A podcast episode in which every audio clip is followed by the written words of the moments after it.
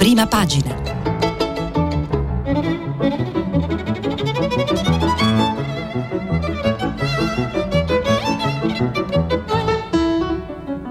Questa settimana i giornali sono letti e commentati da Enrico Fontana, che collabora con la rivista La Nuova Ecologia. Per intervenire telefonate al numero verde 800 050 333.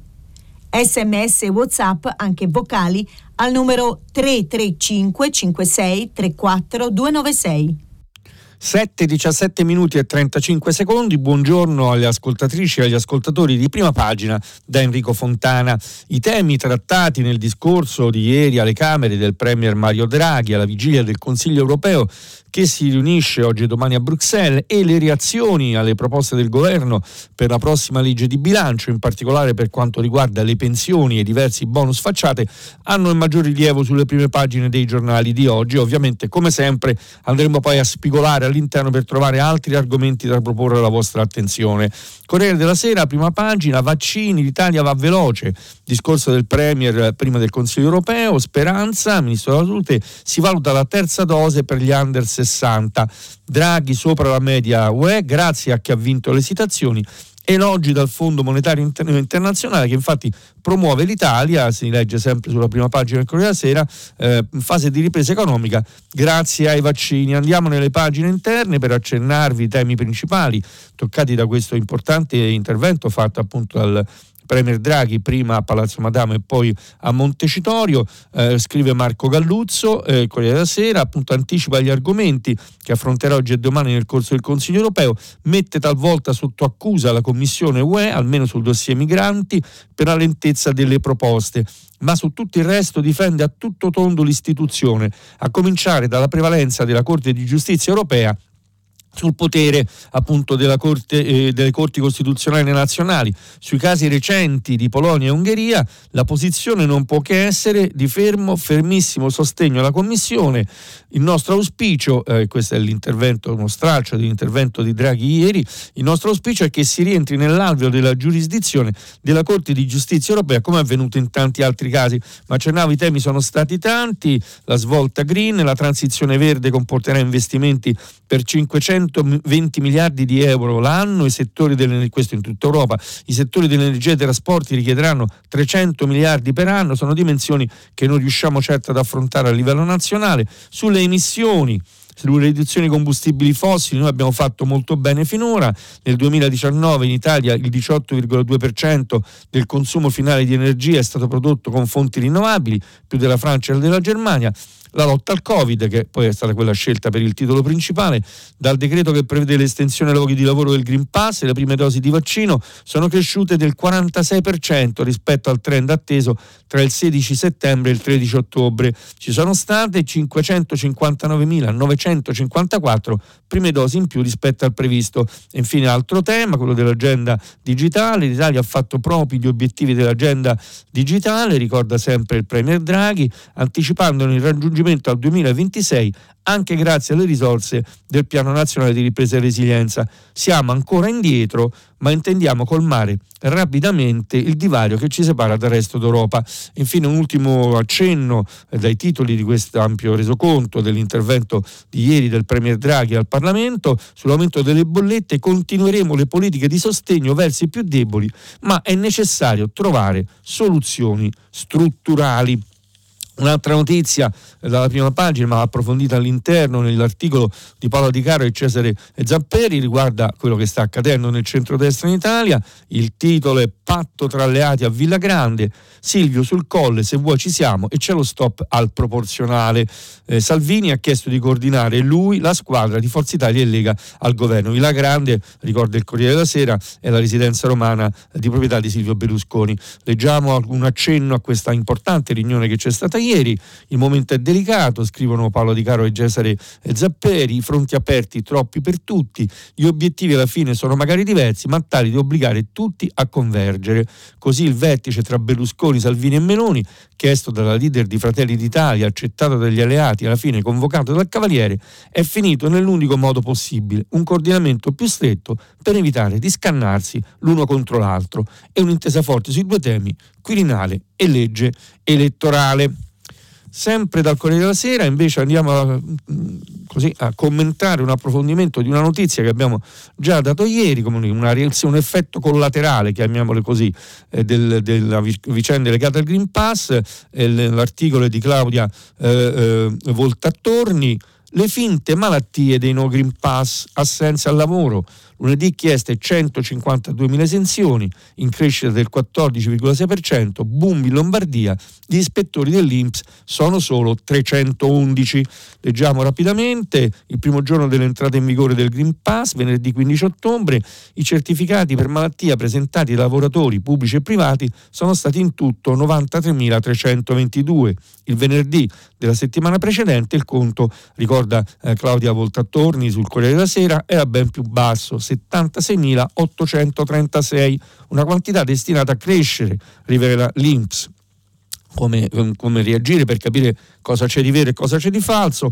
Contro le malattie da Green Pass i datori di lavoro pubblici e privati ricorda appunto il Corriere della Sera potrebbero richiedere l'intervento dei medici incaricati dall'Inps ma come verificare i 38.061 malati lombardi con appena 24 medici IMSS in tutta la Lombardia o i 16.678 del Piemonte con 11 medici in tutta Italia, i medici di ruolo dell'Inps addetti alle verifiche di malattie, ricorda sempre Claudia Vottaltorni sul Corriere della Sera, ma anche invalidità civili per cecità, società, legge 104, 68 e 222, sono 311, dovrebbero essere 539, ma anche così sarebbe difficile verificare la validità di migliaia e migliaia di certificati.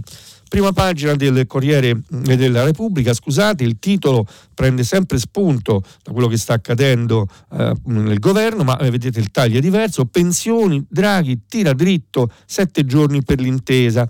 Sindacati e Lega bocciano la proposta del governo per uscire da quota 100, ma Palazzo Chigi conferma tutto ultima settimana eh, per trattare prima del varo in Consiglio dei Ministri e l'Ocse avverte, ricorda sempre la prima pagina di Repubblica, per la previdenza l'Italia spende troppo.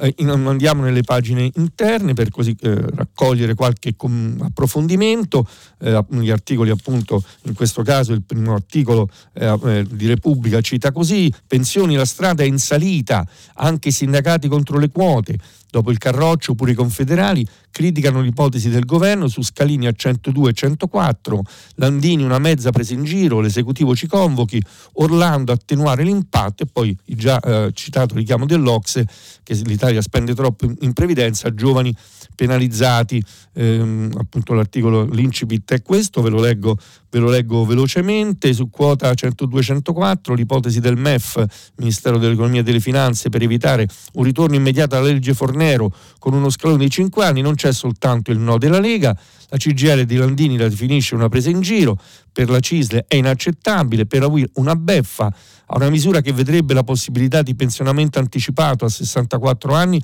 nel 2022 con 38 anni di contributi e a 65 o 66 nel 2023 con 39 o 38 anni di contributi con una piena vigenza della riforma Fornero a partire dal 2024, ricorda sempre Repubblica, i sindacati oppongono un progetto presentato da tempo al governo, uscite flessibili a partire dai 62, 62 anni di età o dai 41 anni di contributi, una vera e propria riforma insomma che si affiancherebbe alla modalità di uscita previste dalla legge Fornero eh, sempre sui temi eh, divisivi, chiamiamoli così, della prossima legge di bilancio, c'è anche un'intervista eh, di Repubblica di Rosaria Amato alla mm, viceministra dell'economia Laura Castelli del Movimento 5 Stelle.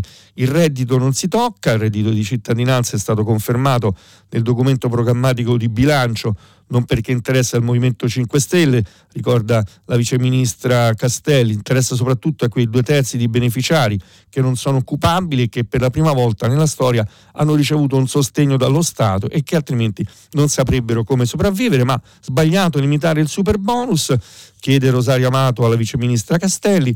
Tra le misure eh, c'è la proroga del super bonus sostenuto dal Movimento 5 Stelle, ma solo per i condomini. Il super bonus è una misura che ha rimesso in moto l'edilizia, risponde la viceministra eh, dell'economia, facendo ripartire il paese e farà ancora grandi numeri sulle villette unifamiliari, ne abbiamo parlato ieri proprio commentando una telefonata di una nostra ascoltatrice, un'architetta, stiamo proponendo di lasciare il super bonus per più tempo. La notizia positiva è che insieme all'eco bonus e al sisma bonus li rendiamo più strutturali fino al 2025 dal 2024 ci sarà un decalage sul super bonus, anticipa sempre la viceministra Castelli, eh, ma nulla toglie che il prossimo governo lo riporti al 110% e noi lo faremo sicuramente. Nelle pagine interne Repubblica torna sull'intervento fatto ieri dal Premier Draghi per quanto riguarda il grazie del Premier, gli italiani sui vaccini meglio di tutti nell'Unione Europea, ricorda Elena Dusi ma eh, c'è anche un'intervista al, a mm, Roberto Battiston, professore di fisica all'Università di Trento, che vale la pena approfondire. Battiston, il pass sta facendo emergere i contagi sommersi. L'effetto Green Pass è impressionante, ci sta permettendo di individuare i non vaccinati infetti. Eh, interviste di Luca Fraioli, Roberto Battiston, professore di fisica all'Università di Trento. Guarda il grafico che ha appena elaborato al computer e la curva dei nuovi casi giornalieri un andamento che a partire dalla scorsa settimana ha iniziato a mostrare un comportamento anomalo, con i contagi che aumentano. Questa pesca a strascico, spiega Battiston, sta intercettando un numero di infetti che altrimenti continuerebbero a contagiare. È importantissimo perché misura in modo oggettivo la presenza dell'epidemia nella popolazione non vaccinata, difende i luoghi di lavoro dall'inserimento di persone contagiose, riduce significativamente l'epidemia nel paese perché per la prima volta fa un tracciamento sistematico. Quindi chiede appunto il giornalista Fraioli a Battistone l'obbligo del Green Pass si è rivelato la scelta giusta? Sì, si tratta di un ulteriore confinere, ma non bisogna abbassare la guardia sui luoghi di lavoro. Il tampone per i non vaccinati è uno strumento che mostra diversi vantaggi, perché chi si vaccina non è costretto a farlo, mentre chi non si vaccina può comunque andare a lavorare se non contagioso. I dati poi ci danno uno spaccato fedele di come l'epidemia si sta muovendo nella società.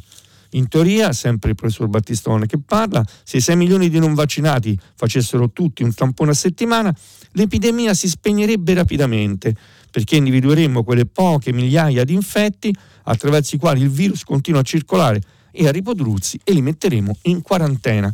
A proposito di tamponi, Michele Bocci eh, di, su Repubblica, pagina interna, ha sviluppato un vero e proprio dossier, il titolo Il business dietro i tamponi, così il prezzo quintuplica. Un giro d'affari che è improvvisamente raddoppiato, la corsa a tampone per ottenere il Green Pass muove tra i 5 e i 7,5 milioni di euro al giorno in farmacia prima dell'obbligo se ne facevano circa 200.000, all'inizio di questa settimana si è arrivati a 400-500.000. Nel conto, aggiunge Michele Bocci, devono essere aggiunti anche i tamponi molecolari, 150.000 al giorno, che passano prevalentemente dal servizio pubblico e che servono per i sintomatici. I cittadini pagano un prezzo concordato con il governo, 15 euro per fare il test. Quanto entra nelle casse delle farmacie? Bisogna analizzare tutta la filiera. Eh, per darvi soltanto un'idea degli scaglioni, il primo è 3 euro, il distributore tamponi dalla Cina perché buona parte dei tamponi sono prodotti, quasi tutti prodotti in Cina, 4 euro il prezzo per il farmacista, tra 3,5 e 4 euro, con i distributori che ne guadagnano circa uno. E il resto eh, del margine diciamo, va a coprire tutta una serie di costi che le farmacie devono sostenere, come racconta Alessandro Albertini in questa, in questa inchiesta, vicepresidente degli ADF, una delle due associazioni che raccolgono appunto i distributori, eh, fino appunto a, al margine finale. Ma insomma si parte da 3 euro e si arriva a 15 così per capire che cosa sta succedendo nella realtà, come si muove l'economia. Proprio a come si muove l'economia è dedicata un ampio approfondimento di Repubblica che parte dalla prima pagina con un, un, un uh, articolo di Federico Rampini, dalle materie prime ai chip, il grande ingorgo delle merci. Con la fine del lockdown e l'improvvisa domanda di beni e prodotti ha creato una serie di imbuti dai porti di tutto il mondo con i cargo in fila per il carico e scarico alle fabbriche in arretrato con le consegne e non aiutano i prezzi record dell'energia. Leggiamolo, poi commenteremo questo tema della crescita economica anche in diverse forme, con altri articoli tratti dalle prime pagine dei giornali. Solvorare Los Angeles e il suo porto di Long Beach è un modo per capire che cos'è il grande ingorgo globale che attanaglia le economie di tutto il mondo, scrive Rampini. Long Beach è il maggior scalo merci di tutta la West Coast. Da qualche mese quel tratto di Oceano Pacifico è trasformato in un gigantesco parcheggio di navi in rada.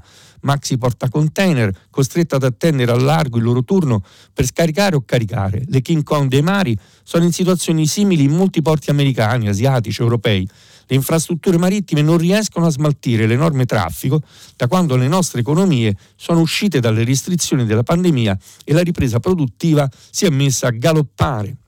Porti e terminali delle ferrovie merci autostrade tir, tutta la filiera lungo la quale viaggiano i prodotti che aspettiamo sugli scaffali dei supermercati, si è trasformata in un imbuto, scrive Rampini su Repubblica. Il grande ingorgo globale ha anche altri aspetti. Un filo rosso unisce Italia alla produzione di uno stabilimento della Toyota in Giappone, le lunghe dilazioni previste nelle consegne di certi articoli natalizi, la stangata sulle bollette elettriche degli italiani e perfino la penuria di insegnanti nelle scuole materne e asili nido di New York.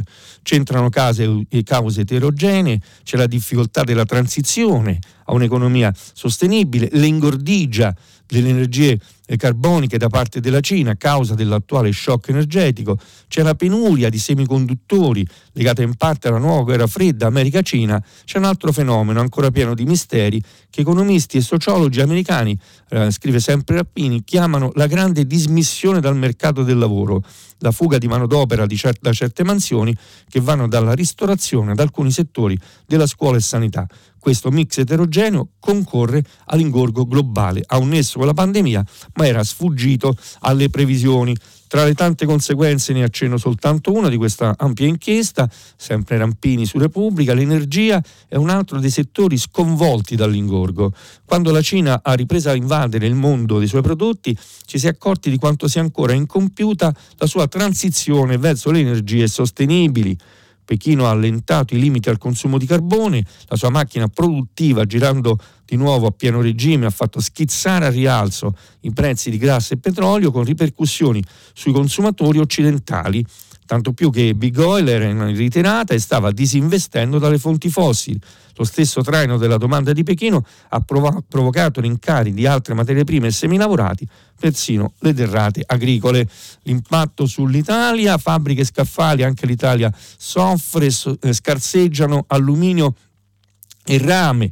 Questo è un primo impatto, i dipendenti di alcune aziende vanno in cassa integrazione, sull'arredo i costi di spedizione non hanno saliti del 580%, eh, senza microprocessori, Natale povero di PC e smartphone, questo per dare l'idea delle conseguenze. E poi un'altra eh, apparente piccola ma curiosa, eh, scheda di Massimo Minnella, terminato l'additivo per i tir circoleranno solo i più inquinanti. È un rischio ma anche un paradosso, quello che si profila per il mondo dell'autotrasporto italiano, sta infatti per sparire dal mercato un additivo, eh, la D-Blue, soluzione a base di ammonica che abbatte le sostanze inquinanti che viene inserito nei carburanti di tir dell'ultima generazione Euro 5 Euro 6. Fra poco questo milione e mezzo di tir ecologici sarà costretto a fermarsi mentre potranno circolare liberamente tutti quelli che non usano questo prodotto. A venire in prima pagina il titolo Europiano Draghi, in Italia il governo fronteggia le proteste dei sindacati sulle pensioni e le imprese sul super bonus, ricorda sempre a venire il Premier oggi al vertice dei 27, il Consiglio europeo, con proposte su corridoi umanitari, strategia contro le pandemie, acquisti centralizzati di energia e transizione digitale. Ma approfittiamo di questa prima pagina eh, di avvenire per dare conto appunto di uno sguardo diverso verso l'economia, cosa accade? Da oggi domenica a Taranto, la settimana sociale al via eh, appunto della, eh, promossa dalla Chiesa italiana, l'arcivescovo Santoro che è arcivescovo di Taranto e presidente del comitato scientifico organizzatore, ecologia e buone pratiche, questo è il titolo eh, in prima pagina di Avvenire, la settimana sociale al via nelle pagine interne. L'intervista appunto al, al, all'arcivescovo Santoro, il modello dell'alleanza, Taranto città che come sapete è molto segnata soprattutto dalle vicende Taranto e Silva, quindi dalle connessioni eh, negative e dalle possibili risposte tra lavoro, industria e tutela dell'ambiente e della salute. Abbiamo camminato insieme questo movimento anche grazie alla 49esima settimana sociale. La città sarà un laboratorio di speranza risultato più importante è sempre l'arcivescovo Santoro intervistato da Mimmo Muolo sulle pagine interne di Avvenire, sarà lo sviluppo di una nuova cultura ambientale fondata sulla sobrietà, sulla costruzione del bene comune globale che oltre all'attenzione alla società appunto abbraccia la cura della nostra casa comune. Cosa sarà al centro di questa settimana sociale, ecologiche e sempre inclusive? le pratiche per il bene comune. Sono cooperative, associazioni, aziende vere e proprie, le 271 buone pratiche, ricorda avvenire, individuate per la settimana sociale, hanno tanti volti ma la stessa sostanza, promuovono il bene comune e lo fanno seguendo i criteri dell'economia circolare.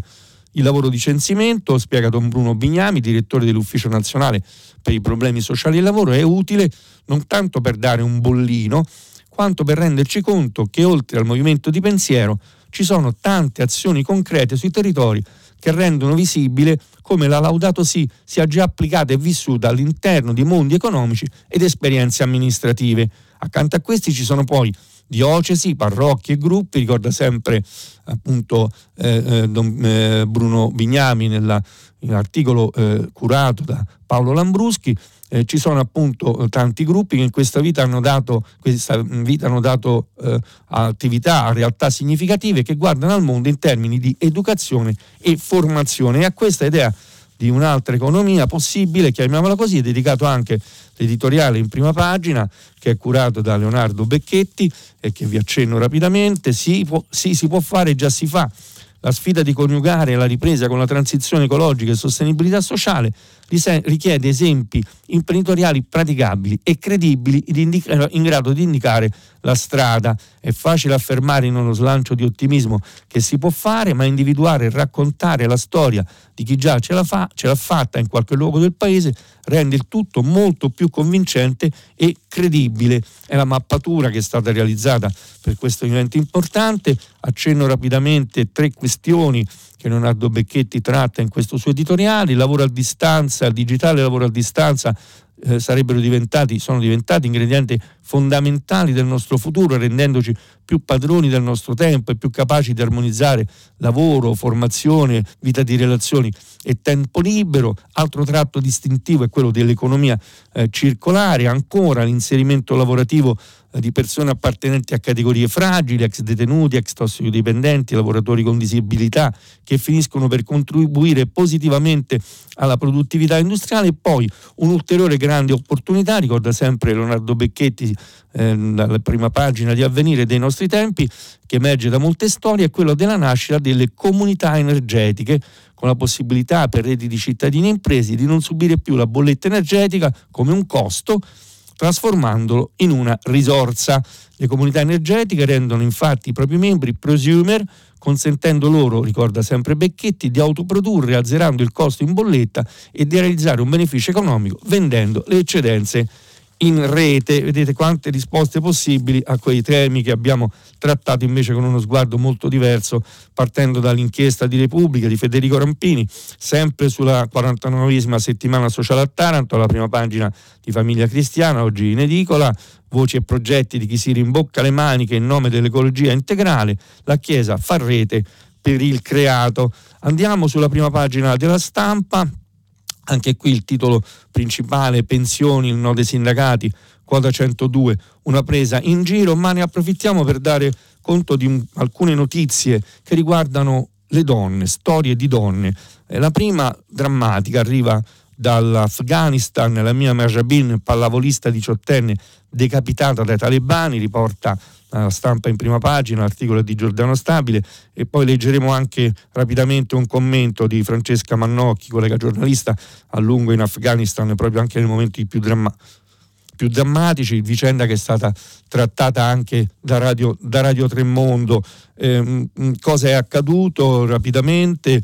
Eh, Giordano Stabile, l'orrore in Afghanistan in mano ai talebani, la pallavolista Kimi decapitata a Kabul, giocava nella nazionale, la denuncia dell'allenatrice, i familiari non hanno detto nulla per paura di rappresaglie, eh, ricorda appunto Giordano Stabile, prima le hanno cacciate dai campi sportivi, costrette a rinchiudersi in casa, poi hanno cominciato a cercarle una a una per punirle, ucciderle, decapitarle. E questo l'Afghanistan dei talebani per atlete sportive, il divieto di praticare sport in pubblico decretato a poche settimane dopo la presa di Kabul è soltanto la superficie, eh, scrive sempre Giordano Stabile, inviato da Beirut eh, per la stampa, di una repressione implacabile.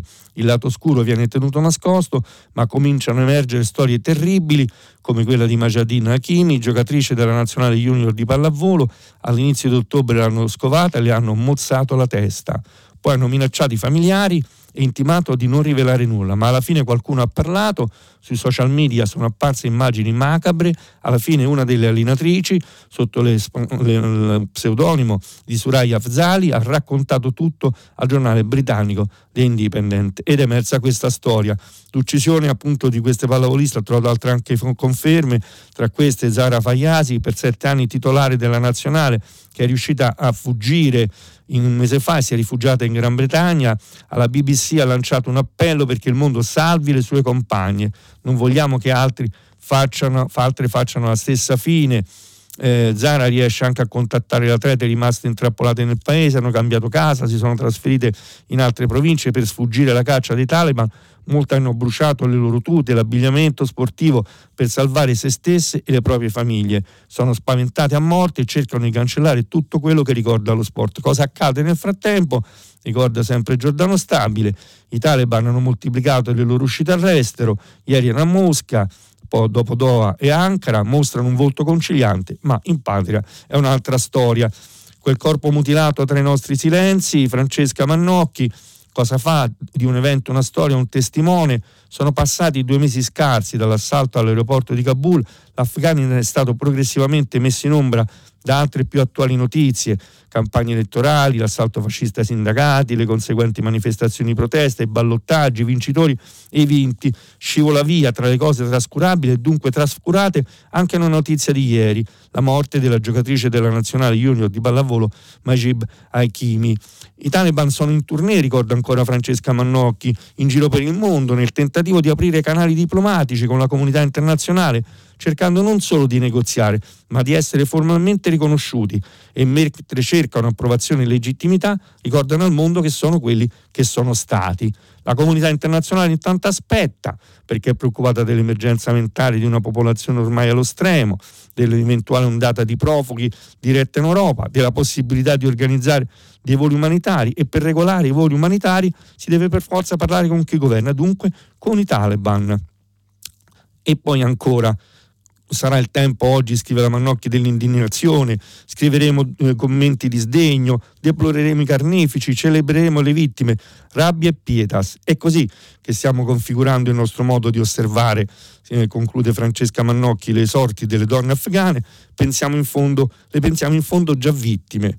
Siamo pronti sempre a ricordarle, un po' meno pronti a sentirci responsabili del loro presente ha ovviamente un tono, un taglio eh, radicalmente diverso, ma certo fa riflettere sulla prima pagina della stampa un'altra vicenda legata a donne che protestano, questa volta le hostess all'Italia tradite e spogliate. L'articolo pubblicato in prima pagina, poi ci tornerà anche il messaggero più avanti perché il flash mob si è svolto a, a, in piazza del Campidoglio a Roma, è di Maria Di Giovanni che è cabina, capocabina medio raggio all'Italia abbiamo preso la decisione di spogliarci in piazza solo poche ore prima, ci siamo ritrovati alcuni di noi come durante uno dei briefing che facciamo prima di ogni volo.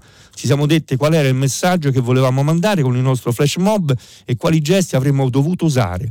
Volevamo fermarci a riflettere, a far riflettere sulla vulnerabilità in cui ci troviamo le donne che non abbiamo più lavoro, perdiamo i nostri diritti sociali, la nostra autonomia, siamo madri monoreddito, madri capofamiglia con figli disabili a carico, siamo donne con la 104 perché lavoriamo da anni perdendo notti e pasti e questo ha degli effetti sul nostro corpo, anche se non ci è mai stato riconosciuto di svolgere un lavoro usurante. Siamo donne che hanno svolto per anni il loro ruolo con orgoglio e serietà eh, ancora appunto Maria di, Giovanni, Maria di Giovanni, non mi sono mai risparmiata nel mio lavoro né si sono risparmiate le colleghe che ieri erano con me in piazza.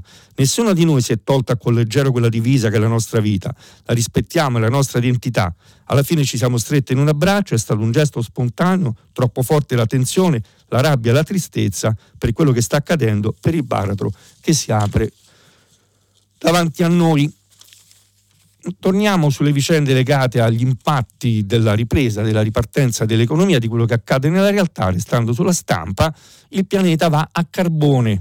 L'ONU un'utopia alle emissioni zero, l'articolo eh, di Paolo Mastrolilli dà conto del rapporto eh, Production Gap del 2021 appena pubblicato dall'UNEP, l'organismo delle Nazioni Unite che si occupa di ambiente, sembra di vivere in due realtà parallele.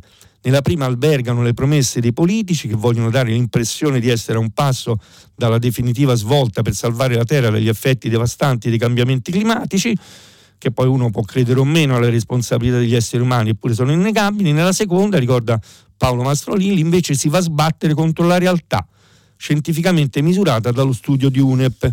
Mentre i paesi fissano gli obiettivi di emissioni nette a zero e aumentano le loro ambizioni climatiche nell'ambito dell'accordo di Parigi, non riconoscono esplicitamente o pianificano la rapida riduzione della produzione di combustibili fossili. Piuttosto i governi del mondo, questo è sempre il rapporto dell'UNEP citato da Paolo Mastrolilli sulla stampa, prevedono di produrre più del doppio della quantità di combustibili del 2030 rispetto a quanto sarebbe coerente con le limitazioni del riscaldamento a 1,5 gradi centigradi. E questo riguarda soprattutto il carbone. I piani di produzione dei governi, è sempre l'UNEP nel suo rapporto che fotografa questa situazione porterebbero a circa il 240% in più di carbone, il 57% di petrolio e il 71% di gas. I principali colpevoli siamo noi, conclude Mastro Lilli, i paesi più ricchi, e ci vedremo a Roma il 30 di ottobre. I paesi del G20 hanno indirizzato quasi 300 miliardi di dollari in nuovi finanziamenti per le attività relative ai combustibili fossili dall'inizio della pandemia Covid-19, più di quanto destinato all'energia pulita.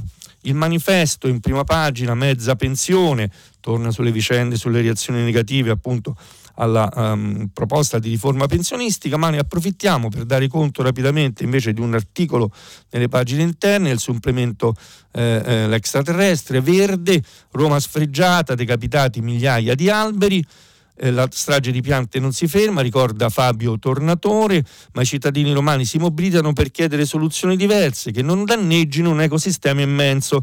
Sono oltre 10.000 gli alberi che il Comune di Roma ha fatto abbattere dal 2013 perché malati, per pericolo di caduta o perché già morti. È importante anche sottolineare che negli ultimi due anni ne sono stati piantati 8.000, ma il problema degli abbattimenti rimane, dicono i comitati, il più grave pericolo è rappresentato dal parassita, la cocciniglia tartaruga che sta attaccando il pino domestico che è il simbolo di Roma.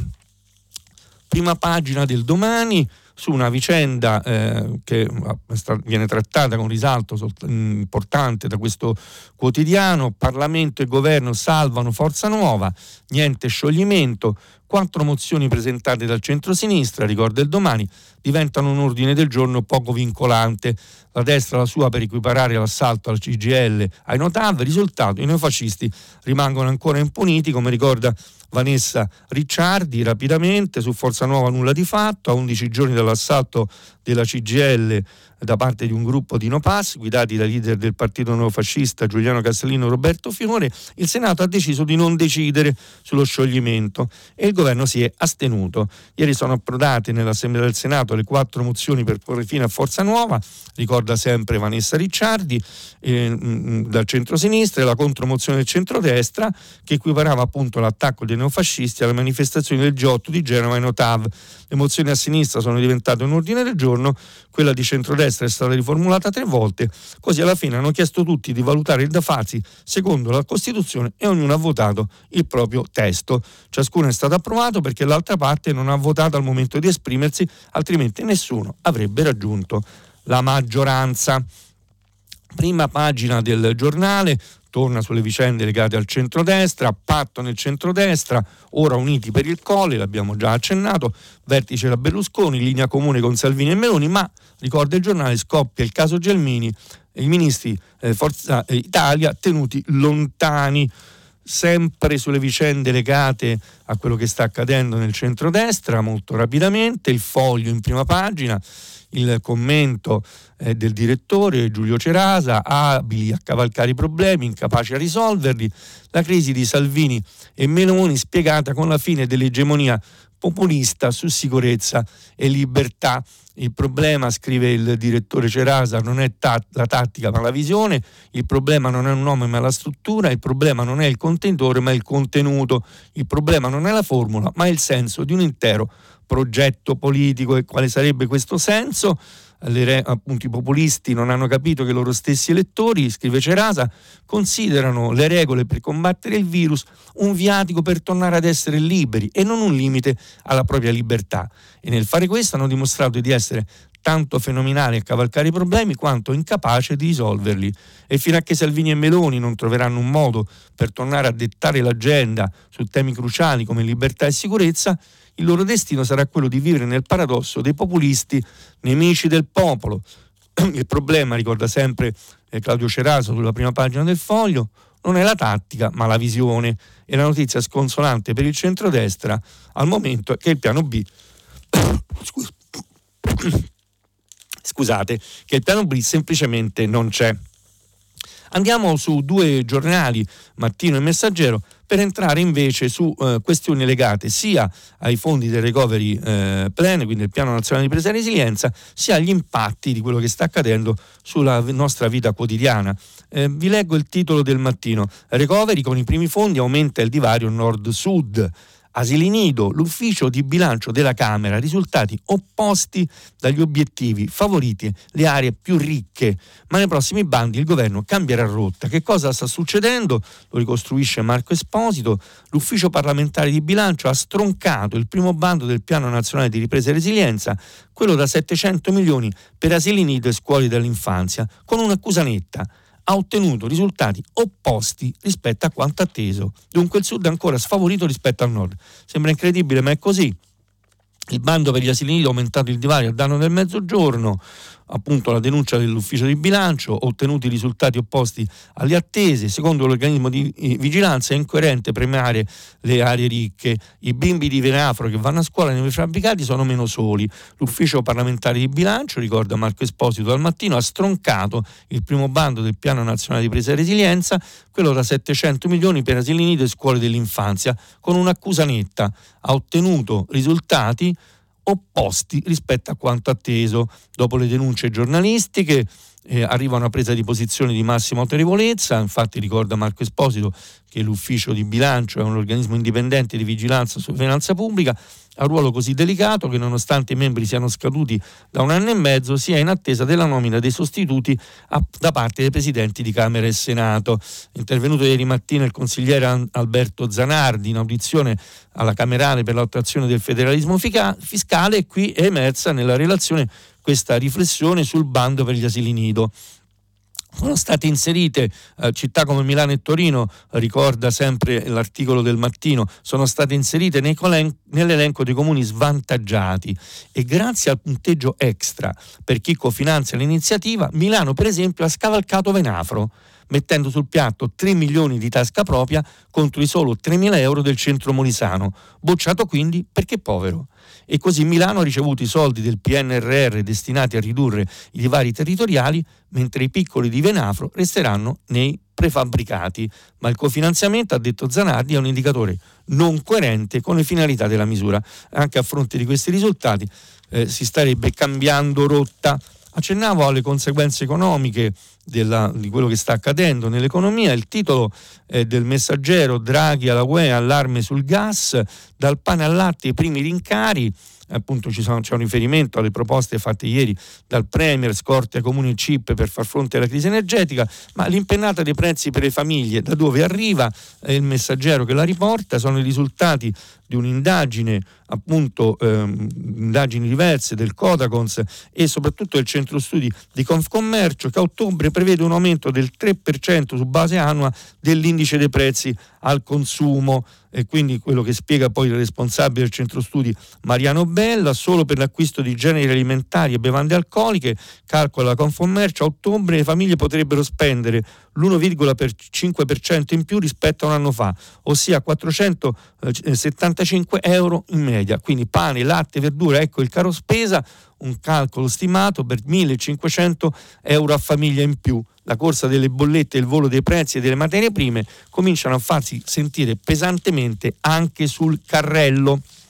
Quante contraddizioni in questa stagione che stiamo vivendo dell'economia, della ripartenza dopo la pandemia. Per darvene un'altra, questa viene dalla prima pagina del Sole 24 Ore, export al record dei 500 miliardi, quindi il Made in Italy che galoppa nel secondo trimestre, vendite su del 5% rispetto al 2019, ma attenti ai colli di bottiglia, sono quelli che ha raccontato Federico eh, Rampini su Repubblica, quindi le vendite oltre confine sono cresciute in maniera impressionante. Tra settembre 2020 e agosto 2021, ricorda il Sole 24 Ore, il Made in Italy ha esportato 494 miliardi a fare da traino alimentari e metallurgia eh, tra gennaio e agosto, crescita a doppia cifra dei flussi verso Cina e Germania. Il Premier Draghi conferma in Italia i valori dei beni esportati nel secondo trimestre erano del 5% più alti che nello stesso periodo di due anni fa economia che galoppa, come si ridistribuiscono eh, i vantaggi economici di questa economia che galoppa, prima pagina di Italia Oggi, solo briciole dalla web tax. Nel 2021 Amazon, ricorda Italia Oggi in prima pagina, ha versato 10 milioni con un fatturato di 1,9 miliardi. Google 11 milioni con un fatturato di mezzo miliardo, in totale raccolti 223, 233 milioni di euro contro i 700 attesi e quanto emerge, ricorda Italia Oggi, da uno studio di Mediobanca che ha setacciato i bilanci delle maggiori software e web companies in Italia e con questi risultati abbastanza sconfortanti.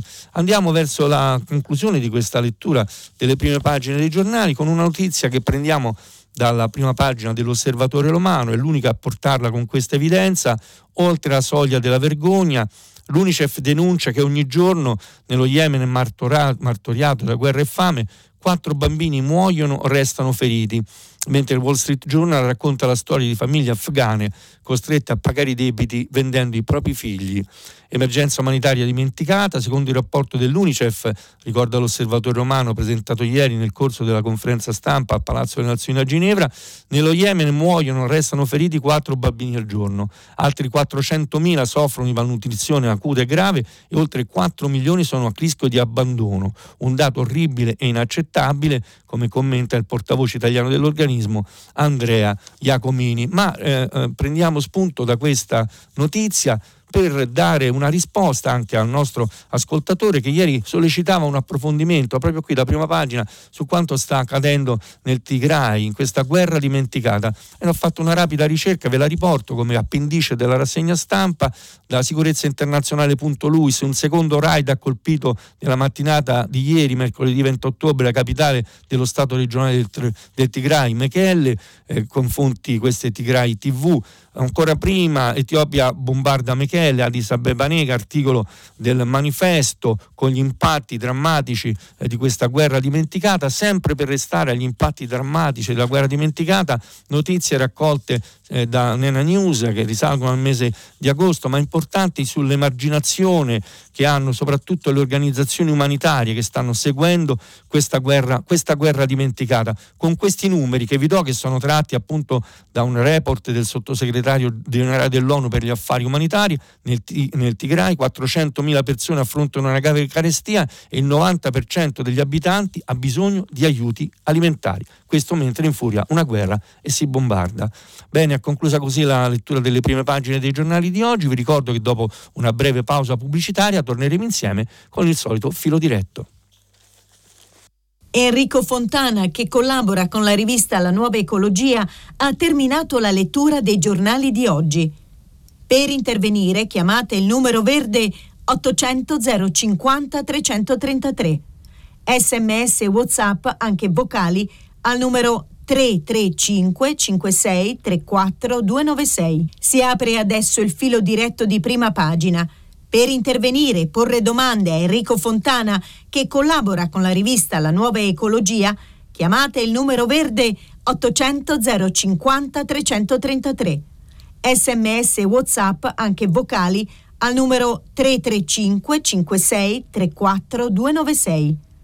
La trasmissione si può ascoltare, riascoltare e scaricare in podcast sul sito di Radio 3 e sull'applicazione Rai Play Radio. Pronto, buongiorno.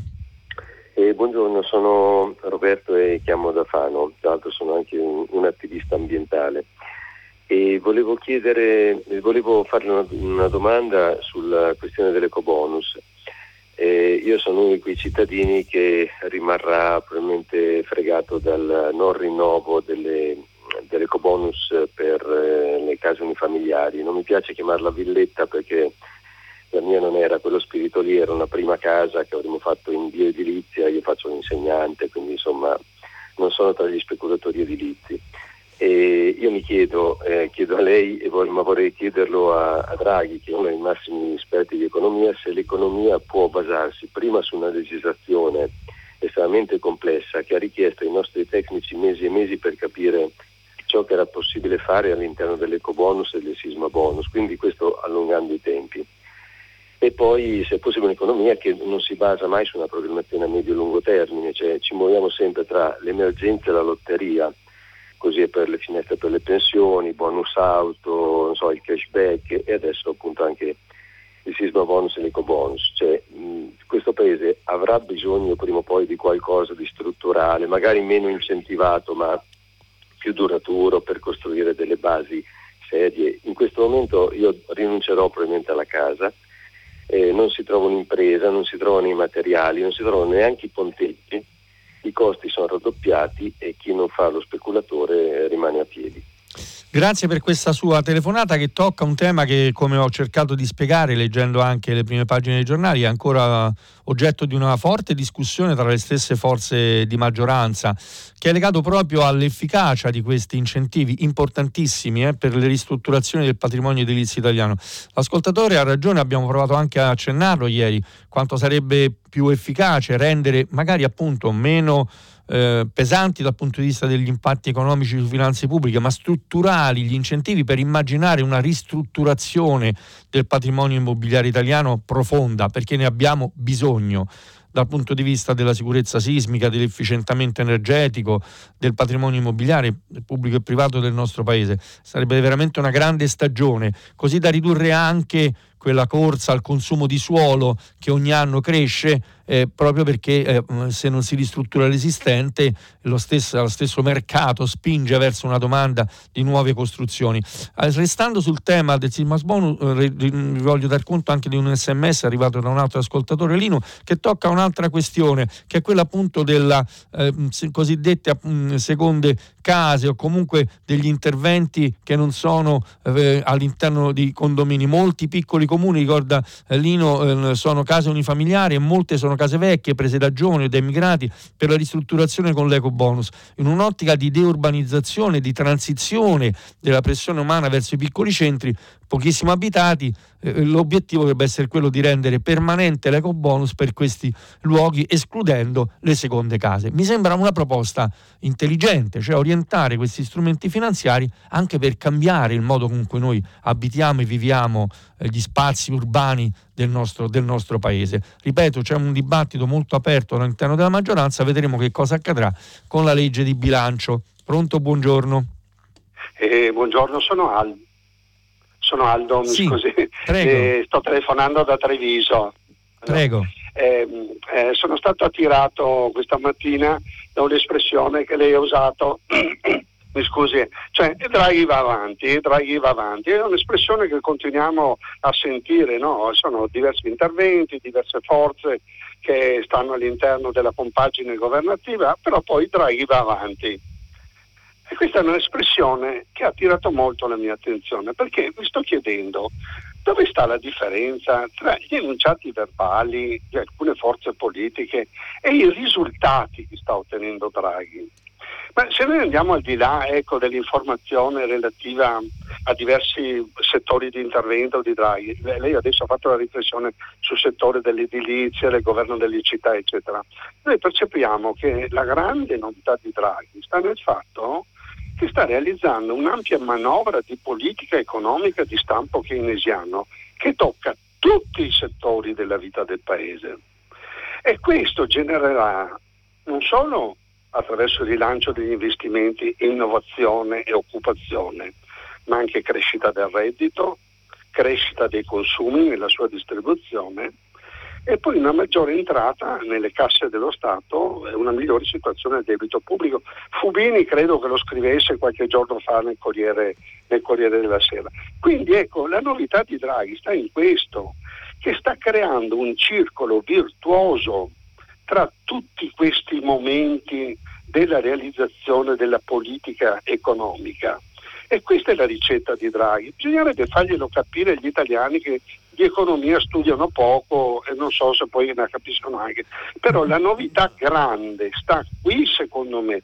Tutte le altre ricette sono anacronistiche, sì, una, una spaziali, certo, verbalismo, una... ehm, capisce? Bisognerebbe poi anche che i giornalisti cominciassero a parlare non più di aziende, no, ma di distretti industriali, di catene di valore, cioè di nuove categorie interpretative del rilancio e dello sviluppo. La ringrazio sì, per questo suo ass- assolutamente so, no, assolutamente no, lo penso anch'io, ma devo dirle anche che eh, per restare in tema anche colloquiare su questa svolta, è una svolta che parte anche dall'input forte arrivato dall'Unione Europea dopo eh, per affrontare la crisi drammatica causata dalla, eh, dalla pandemia con il Next Generation EU.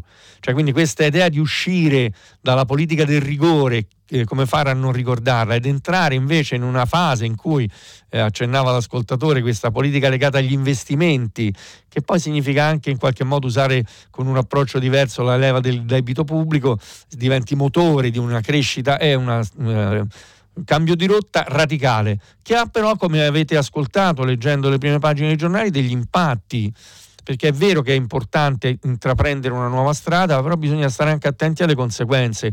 A me ha colpito molto leggere quello che sta accadendo poi nell'economia reale, no? gli imbuti di cui parlava eh, Rampini nell'articolo di Repubblica, con le conseguenze che ci sono sui costi, sui prezzi, anche quella, il rapporto ultimo dell'UNEP, dell'organismo delle Nazioni Unite che si occupa di tutela ambientale, che ci svela come a, a parole si predichi la transizione ecologica e nella pratica, eh, restando queste le previsioni, ad aumentare aumentare del 240% saranno gli investimenti in carbone.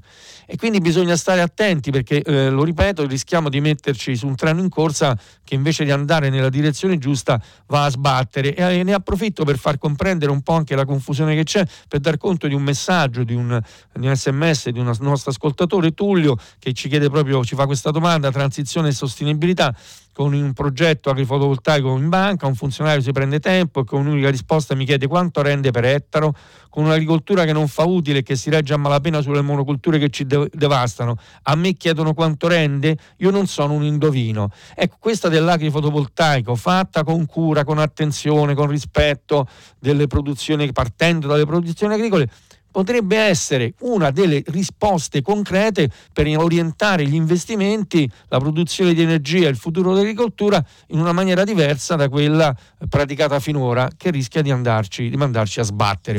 E bisogna avere le conoscenze, la consapevolezza e la volontà politica di farlo. Pronto, buongiorno. Sì, buongiorno, dottor Fontana. Mi chiamo Silvestro e chiamo da Avellino. Buongiorno. Buongiorno, senta, io le chiamo mm, stamattina alle 7 ero in autostrada, sentivo il suo radio e, e mm, ha comunicato la notizia della donna uccisa a Brescia. Mm, sì. Io non riesco nemmeno a dire come perché mi inorridisco solo al pensiero di dire la parola, quindi non riesco nemmeno a dirlo.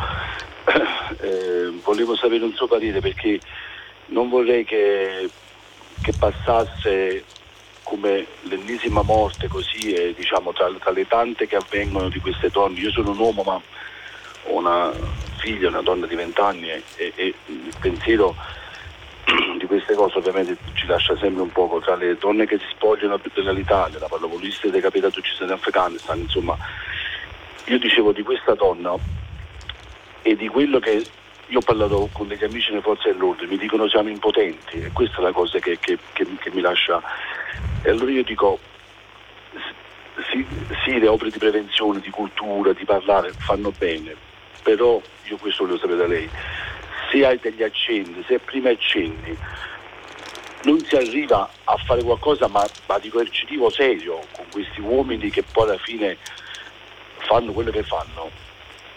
Io la vedo veramente e quindi non diciamo chiamato perché voglio sapere da lei il parere, mi scuso, sono anche un po' preso da questa capisco, cosa. capisco la sua, la sua emozione.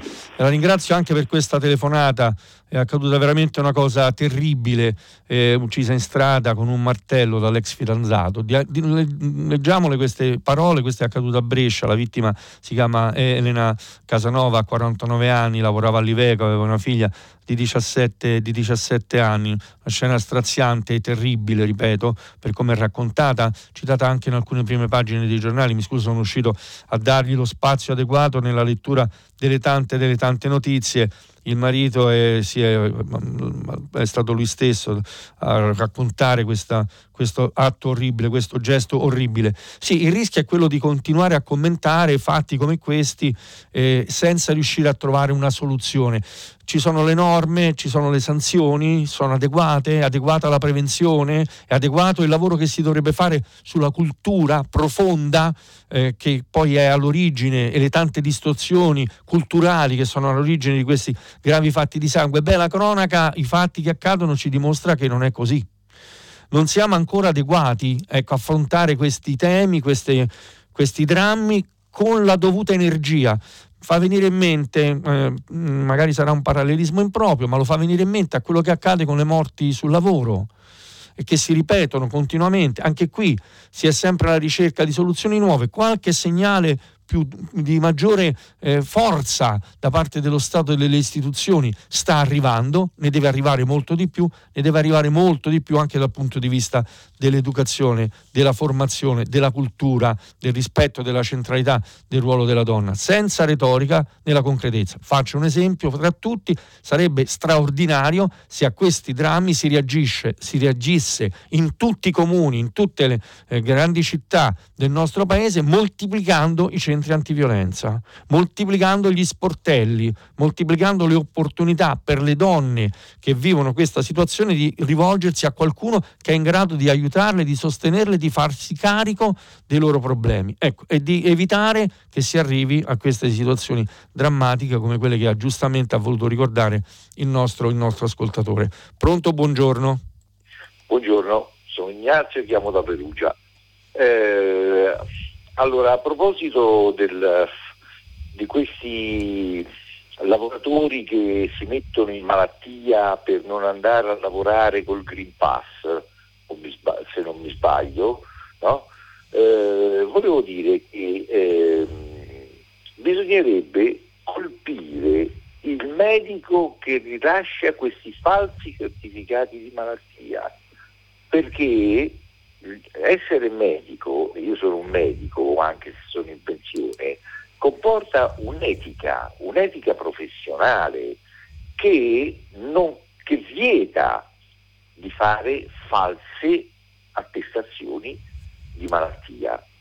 Quindi se noi cominciamo a colpire quelli che fanno le false dichiarazioni, bene, forse si smonta un, un pezzetto di questa catena eh, di persone che si avvalgono di un falso certificato per, non, per, per eh, come si dice, eh, sorpassare l'obbligo o della vaccinazione o del Green Pass.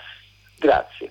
Grazie, sicuramente è una, penso sia anche previsto già in realtà, perché se si riesce ad individuare un falso certificato ehm, di malattia rilasciata dal medico, al di là dei provvedimenti che può prendere l'ordine dei medici, siamo in presenza di un fatto di rilevanza penale. No, quello che viene sottolineato nell'inchiesta eh, che abbiamo commentato rapidamente è la, eh, l'impossibilità, la straordinaria difficoltà che c'è a mettere in relazione i medici eh, che svolgono questo tipo di attività per conto dell'INPS, i controlli che possono essere eseguiti e il numero dei certificati che vengono presentati.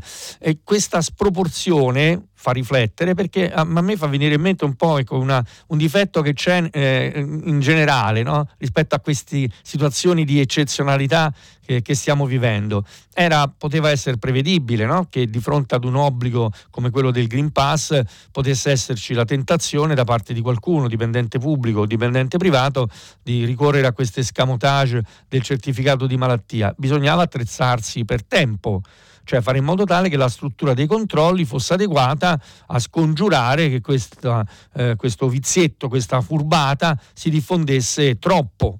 Ma guardate, è un po' lo stesso ragionamento che si sta facendo ora sul tema del sisma del, del super bonus. Ho accennato anche il nostro ascoltatore, mancano i ponteggi addirittura. Ecco, quando si affrontano situazioni come queste, forse bisognerebbe lavorare un po' prima per rendere la struttura adeguata all'impatto eh, di quello che sta per accadere. È un po' quello che è successo fortunatamente in Italia da giugno in poi, quando dopo aver vissuto un lungo periodo di fatica e di difficoltà, sia dal punto di vista delle misure di protezione individuale, sia della vaccinazione, il Paese si è messo nelle condizioni di essere in grado di sostenere il ritmo richiesto. E siamo arrivati a quelle percentuali di vaccinazione, a quei risultati che come dimostrano i numeri ci mettono in una condizione assai diversa da altri paesi nel mondo, dalla Gran Bretagna alla Russia, che stanno vivendo, a differenza nostra, momenti, come sapete, di straordinaria difficoltà ed addirittura drammatici. Resto un attimo sui temi appunto che hanno a che fare con la transizione ecologica per accennare due, dare conto di due messaggi ricevuti. Il primo da pa- di Paolo da Padova, caro bollette, impariamo a consumare meno, meno auto, un maglione in più per stare in casa. Ridurre i consumi di energia è sempre la prima risposta più efficace che fa bene ai conti, alla salute e all'ambiente, parte anche dalle scelte individuali questa transizione. Invece Claudio Tafano rispetto ai combustibili fossili basta prenderci in giro, senza riduzione del PIL non ci può essere sviluppo sostenibile, perché la crescita consuma risorse non rinnovabili e distrugge la biodiversità. Solo una dieta sui consumi dei paesi ricchi e di quelli che vogliono imitarli può permetterci di vivere con un'impronta ecologica che il pianeta può sopportare dovrebbe essere modificata persino, aggiungo io, l'indice di misurazione. Un tentativo è stato fatto introducendo ad esempio in Italia il BES, cioè l'indicatore del benessere Equo, eh, equo, e sostenibile eh, per misurare in maniera diversa quanto cresce la ricchezza. Siamo tutti molto schiavi del PIL, dei numeri del PIL, che da soli significano eh, poco se vengono valutati per gli impatti ambientali e sociali e credo che già questa mattina nella rassegna stampa siano emersi molti spunti di riflessione sui rischi che corriamo se questo è l'unico misuratore che prendiamo, l'unico indicatore che prendiamo in considerazione per capire dove stiamo, dove stiamo andando, perché in valori assoluti rischia di non raccontarci quello che accade nella realtà e quello che, quello che sta succedendo rispetto ai problemi che abbiamo di fronte. Pronto, buongiorno. Buongiorno, sono Emilio da Udine. Buongiorno. Eh, vorrei esporre una questione che mi sta molto a cuore. Eh, nel piano di resilienza e ripresa è prevista una misura per la forestazione urbana. Piantare alberi nelle città è sicuramente un'operazione positiva e meritoria e credo che bisogna farla. Tuttavia eh, vorrei eh, ricordare una cosa che mi sta appunto a cuore è che negli anni passati mh, alcune centinaia di migliaia di ettari sono stati rimboschiti nelle campagne di tutta Italia eh, attraverso eh, alcuni contributi dati da regolamenti comunitari. Uh, quindi milioni e milioni e milioni di alberi sono oggi presenti nelle nostre campagne ma corrono un serio rischio perché passati vent'anni dal loro impianto non esiste più nessun vincolo per il loro mantenimento e quindi rischiano di essere tutti piano piano lentamente eliminati. Rischiamo di perdere una, uh, un, un, bene presente nelle nostre campagne fatto di alberi eh, importanti delle nostre più belle specie eh, nazionali. Allora, bisogna eh, intervenire perché questo scempio non avvenga. Avremmo buttato via miliardi di euro per niente e abbiamo invece bisogno di conservare e di allevare ancora almeno per altri vent'anni con un contributo eh, che dovrebbe essere dato ai proprietari attraverso il, i contributi del piano di sviluppo rurale che si sta costruendo in questi giorni, in queste settimane, in questi mesi in Italia. Quindi un appello perché questi alberi possano essere fratelli di quelli che verranno piantati nelle città. Grazie. Grazie, grazie davvero di cuore per questa telefonata e per questa proposta che mi sembra ampiamente condivisibile. Tra l'altro segnala una delle tante contraddizioni con cui ci dobbiamo misurare. No? Si sono piantati, si continuano a piantare alberi che magari sono appunto eh, sostenuti con degli incentivi e poi ci si dimentica che la vita di un albero è una vita un pochino più lunga di quella che immaginiamo noi. Per cui prorogare, prevedere nuovi incentivi che consentano alle piantumazioni che si fanno attraverso appunto il eh, piano di sviluppo rurale, soprattutto nelle aree di pianura, di essere custodite e curate più a lungo nel tempo, significa catturare CO2 catturare più anidride carbonica, che è l'altra grande sfida che abbiamo davanti, perché non dobbiamo limitarci, dobbiamo ricordarlo sempre, a ridurre le emissioni di anidride carbonica.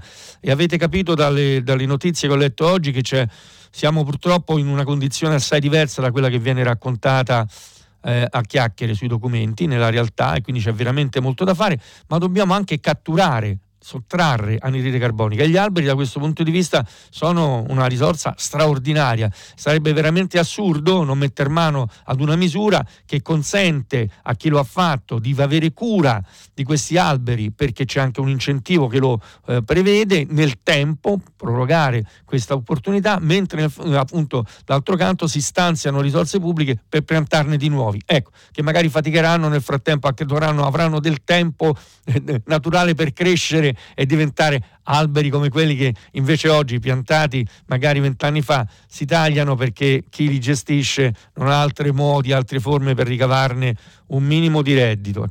Mi sembra veramente una proposta saggia che mh, mm, proviamo a rilanciare sperando che faccia strada. A proposito di riflessioni che fanno eh, eh ascoltatori e ascoltatrici prima pagina attraverso gli sms, vi segnalo questa di Alessandro da Padova perché è interessante per gli stimoli che propone. Sono contento che si parli sempre più, ci sia sempre più attenzione verso il cambiamento climatico, ma a due domande alle quali non ho trovato una risposta chiara e sensata. Meno calcestruzzo, più legno. Se aumenta la domanda di legno, ci sarà un'offerta pronta a soddisfarla? E poi se tutti passano all'auto elettrica, ci sarà abbastanza lidio, abbastanza energia elettrica per ricaricare tutte le batterie? Ora rispondere in un minuto è praticamente impossibile, possiamo dircelo però con grande franchezza, a bocce ferme per come siamo messi ora, no.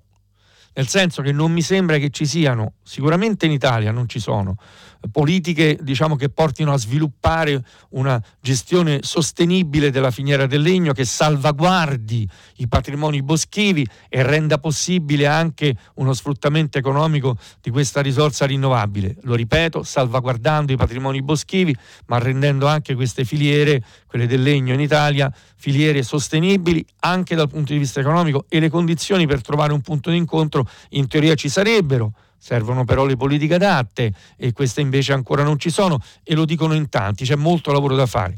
Lo stesso sta accadendo a livello globale su, su appunto la produzione eh, di auto elettriche per quanto riguarda le componentistiche. Accennavo prima che si è in grave deficit addirittura sui chip, quindi mh, mm, ancora no eh, bisogna che su questi temi, su queste questioni, quando si organizzano il prossimo G20 fino a ottobre eh, in Italia, soprattutto per le vicende legate alla transizione ecologica, sarà decisivo, quando si organizzano, si immaginano cambiamenti così epocali, ci si attrezzi per farlo, altrimenti se si lascia eh, la guida di quello che pensiamo debba accadere domani soltanto alle dinamiche di mercato, soltanto a quelle, senza demonizzare nessuno, poi accade ciò che ha raccontato Federico Rampini su Repubblica, che il sistema impazzisce, si incarta e a fare affari d'oro sono molto spesso speculatori e trafficanti e non chi invece eh, intende nuova, eh, questo nuovo orizzonte economico come un'opportunità di sviluppo.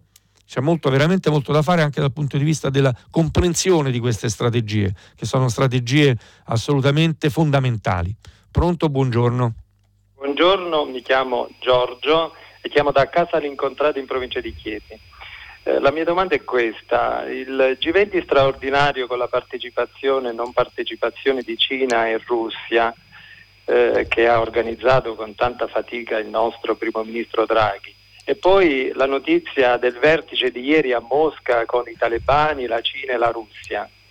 Eh, mi ha lasciato molto, molto preoccupato questa notizia. E, insomma è evidente che il solco, la, la divisione geopolitica eh, si, sta, si, sta, approfondendo e la mia domanda è ma eh, una guerra è sempre più vicina? Guardi, è una domanda che lascia senza fiato. Eh, in realtà, come ho cercato di raccontare attraverso la lettura delle notizie, non tante in realtà, che si trovano sulle prime pagine dei giornali, dei tanti conflitti in corso, ci sono già oggi tante guerre. Tante guerre che hanno dinamiche locali, apparentemente solo locali in realtà, e che magari dentro hanno anche spinte che vengono da questi interessi geopolitici a cui lei fa riferimento Papa Francesco l'ha detto spesso, no? le tante guerre, le mille guerre, come se fossimo già in una sorta di, nuovo, eh, di nuove dinamiche di guerra a livello globale, solo che non si raccontano, sono poco raccontate e quindi le viviamo poco. Eh, spero proprio di no. Certo, il rischio che questi conflitti si esasperino è evidente, anche perché poi eh, abbiamo a che fare con dinamiche nelle quali, nelle quali eh, chi dovrebbe avere un ruolo diverso e indicare una strada diversa, penso in particolare all'Europa e come avete capito, ho capito anch'io leggendo le prime pagine dei giornali di oggi, è in grande difficoltà. C'è un momento di fragilità, di vera fragilità per quanto riguarda eh, gli scenari, la, la governance eh, globale, mettiamola così. E queste tensioni, che sono soprattutto tensioni economiche, rischiano di avere eh, ripercussioni difficilmente, difficilmente prevedibili. In uno scenario che continua ad essere uno scenario preoccupante, perché accenno proprio ad un'ultima ora che vedo in questo momento, che arriva dall'Organizzazione Mondiale della Sanità, che riguarda la pandemia da Covid-19, che andrà avanti per tutto il 2022, secondo l'Organizzazione Mondiale della Sanità, un anno in più del necessario perché i paesi poveri non ricevono vaccini. Questa è la denuncia dell'Organizzazione Mondiale della Sanità. La crisi potrebbe trascinarsi, trascinarsi appunto facilmente per tutto il 2022. Meno del 5% della popolazione africana è stata vaccinata rispetto al 40% degli altri eh, continenti e secondo appunto l'Organizzazione Mondiale della Sanità le aziende farmaceutiche dovrebbero dare la priorità ai paesi a reddito più basso. È la stessa cosa che sta succedendo sulla, sui cambiamenti climatici, la leggevo nei giorni scorsi, a fronte di 100 miliardi di dollari di investimenti nei paesi più poveri, per i quali i paesi più ricchi si erano impegnati affinché la transizione ecologica fosse socialmente sostenibile, ne sono arrivati soltanto 60. Eh, ma coltivare l'idea che ci si salva da soli non è una buona strada da soli in queste situazioni, con questi scenari, si va soltanto a sbattere. Pronto, buongiorno.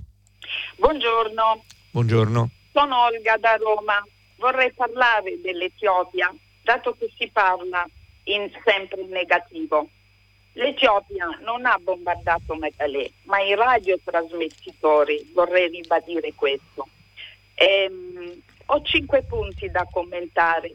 Propaganda, guerra, stupro, reclutamento dei bambini soldati e la grande diga eh, la propaganda, le notizie non si possono dare per sentito dire, ci sono dette scritte falsità nella maggior parte delle testate giornalistiche, specialmente dall'Occidente.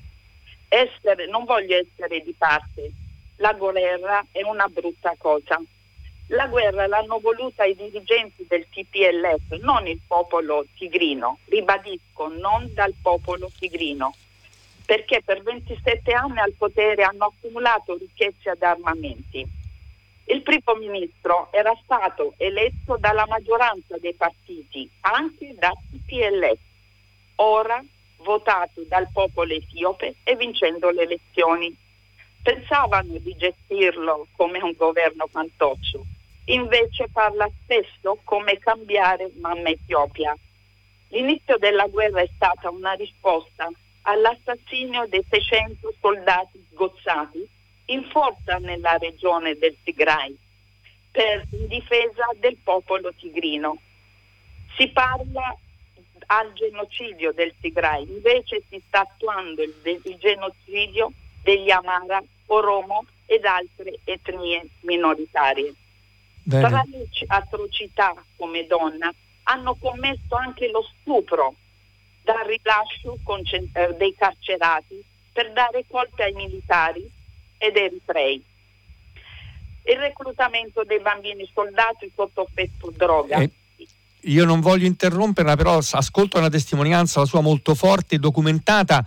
Le chiederei appunto di provare a sintetizzarla perché così le, le, la, la, ascoltano bene tutti e anche io posso aggiungere un piccolo commento. Prego. Sì, ho finito. I bambini sono stati minacciati ed obbligati a partecipare alla guerra, ricattandoli anche le famiglie.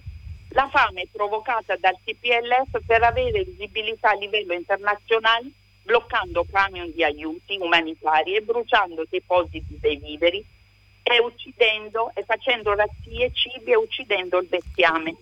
Sì, sono... eh, salto la grande diga che sappiamo. La mia domanda è perché Nazioni Unite e Comunità Europea si riuniscono in assemblea per sanzionare l'Etiopia?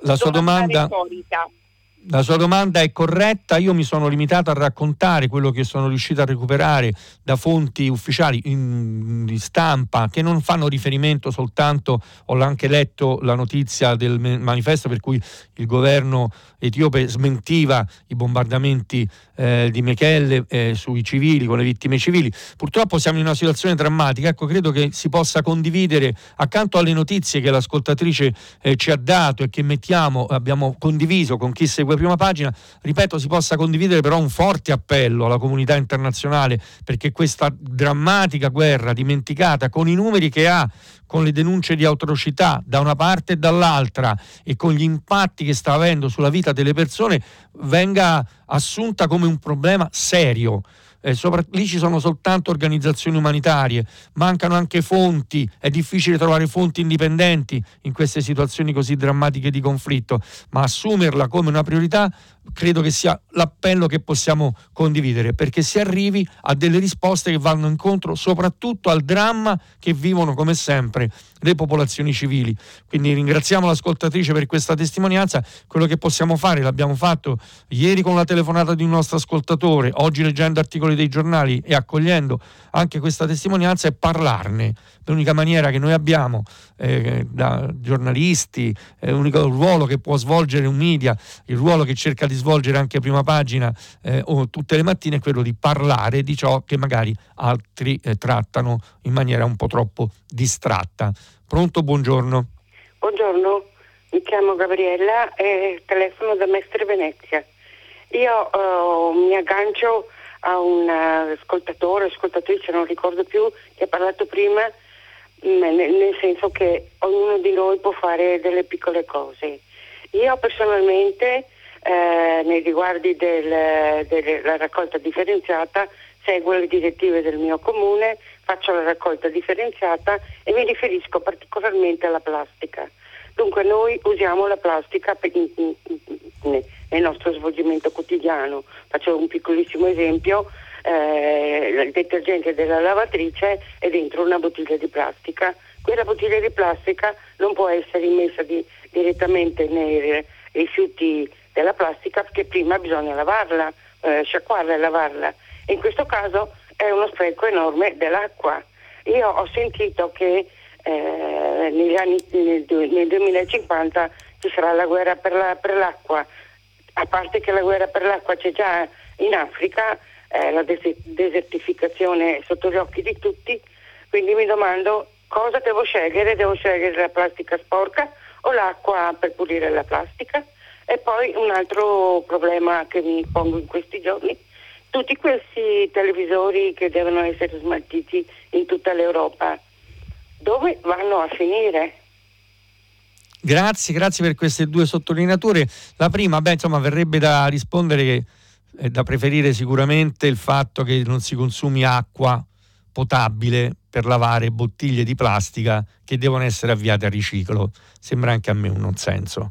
Magari con un po' d'attenzione si può utilizzare per farlo, organizzandoci un po' meglio durante la vita quotidiana, acqua che stiamo eh, buttando perché l'abbiamo utilizzata per fare altro e che può essere utile per rendere questa pulizia delle bottiglie di plastica che semplifica la vita agli impianti di eh, riciclo perché riduce eh, appunto la quantità anche di sostanze che finiscono nei processi lavorativi che non sono interessanti dal punto di vista dell'economia circolare, insomma un, bisogna cambiare un po' anche la gestione e le abitudini della vita quotidiana eh, per renderle più compatibili con questa eh, virtuosità che ci è richiesta. Dice che noia, che fatica, bisogna preoccuparsi anche delle singole bottiglie di plastica. Beh sì, però, eh, ripeto, a parte che se ne può ridurre il consumo, per cui sempre la migliore strategia è quella di non utilizzarle, se non utilizzarle al minimo possibile, ma insomma, proprio quando è indispensabile cercare di farlo, sapendo che abbiamo in mano un oggetto delicato con i rifiuti il primo problema che abbiamo è questo, la consapevolezza degli oggetti che abbiamo, che abbiamo in mano.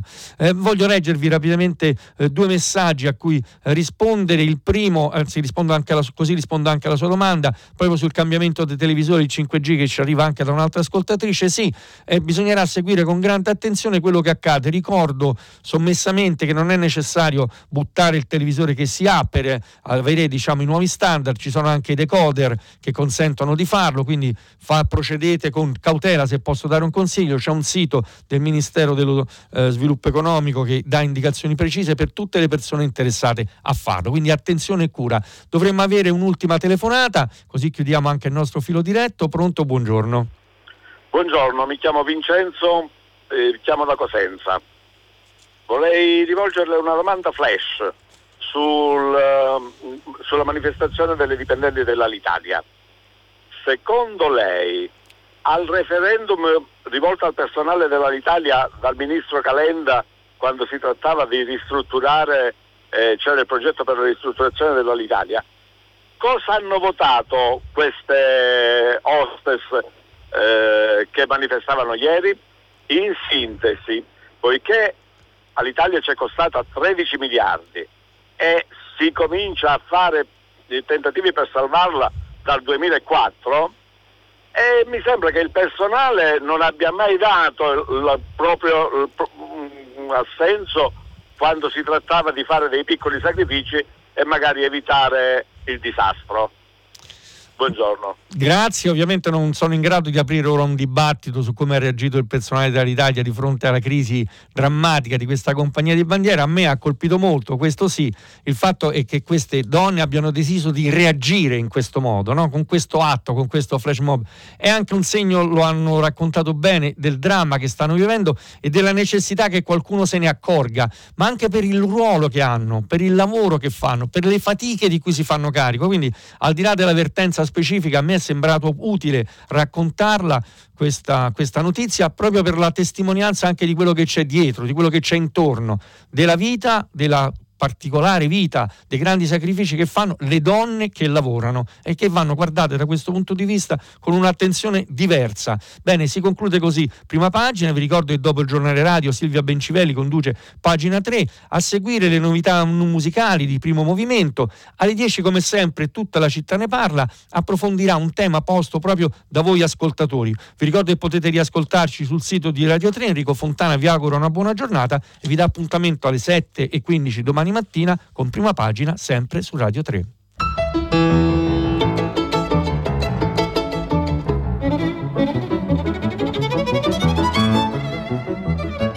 Enrico Fontana, che collabora con la rivista La Nuova Ecologia, ha letto e commentato i giornali di oggi. Prima pagina è un programma a cura di Cristiana Castellotti in redazione Maria Chiara Beranec, Natascia Cerqueti, Manuel De Lucia, Cettina Flaccavento, Erika Manni e Giulia Nucci. Posta elettronica, prima pagina, chiocciolarai.it. La trasmissione si può ascoltare, riascoltare e scaricare in podcast sul sito di Radio 3 e sull'applicazione Rai Play Radio.